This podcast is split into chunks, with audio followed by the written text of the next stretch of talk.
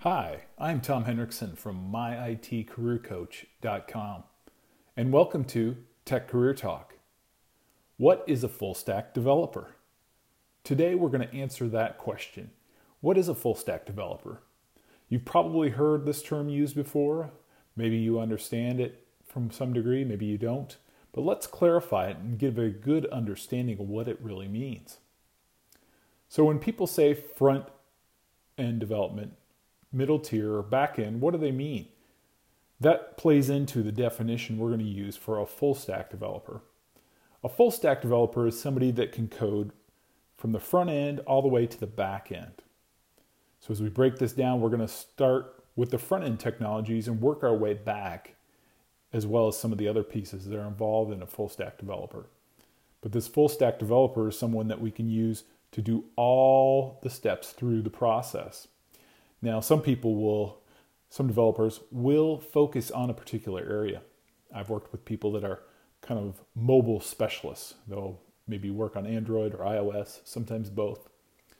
Or they might work in, focus on front end development, focusing in on like HTML, CSS, JavaScript, some of this particular JavaScript frameworks.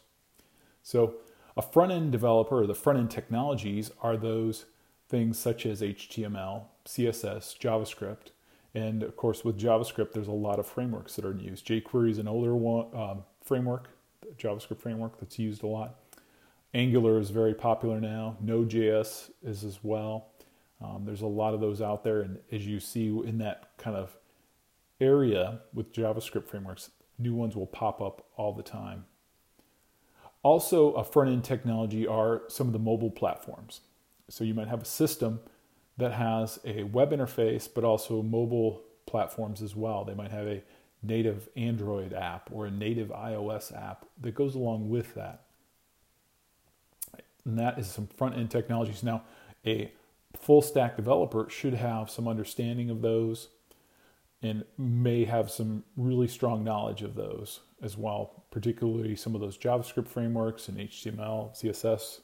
Um, they might also have mobile platform experience, they might not, but a lot of times they'll have at least an understanding of one of the Android or iOS. Those are kind of the main platforms that we see a lot of native development done in.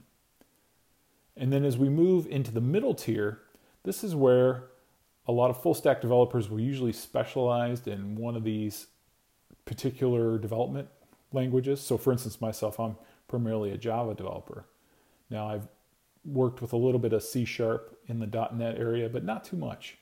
Where a lot of full stack developers will have a specialty in perhaps .NET with C sharp or Java. Maybe they'll be a Ruby or a Python developer, or there's a few other languages like PHP or Perl they might be proficient in.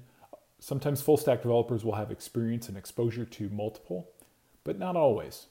They should have a, an understanding of technologies like message queues, that might be used in the middle tier um, with different applications and different event driven development languages or frameworks. I know I was talking with some people that do a lot of reactive development, um, primarily with things like you're familiar with the uh, Alexa device that we use and things of that nature, the voice controls. So, for instance, um, working with a major cable provider, they have a lot of um, voice activated remote controls and this uses event driven development, where there's these event frameworks that pick that up and then call into existing code to you know pull up your recorded. Um, maybe you want to watch your soccer game you recorded. It will pull that up.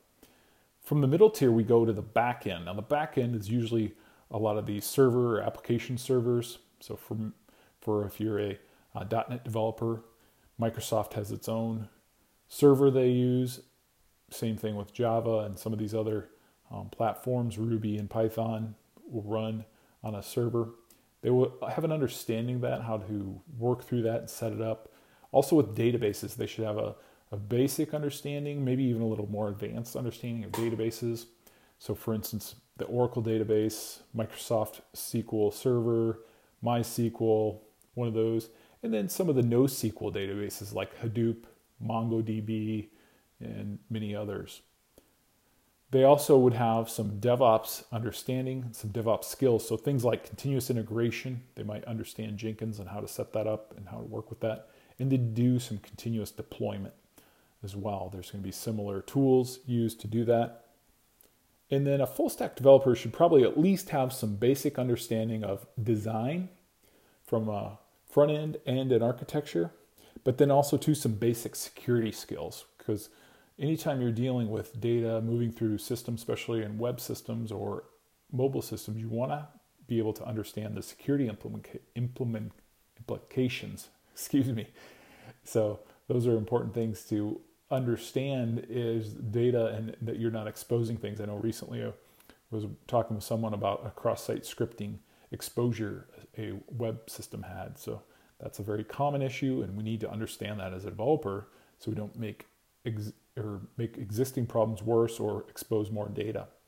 So today we've talked and tried to answer the question: What is a full stack developer? Thank you for listening.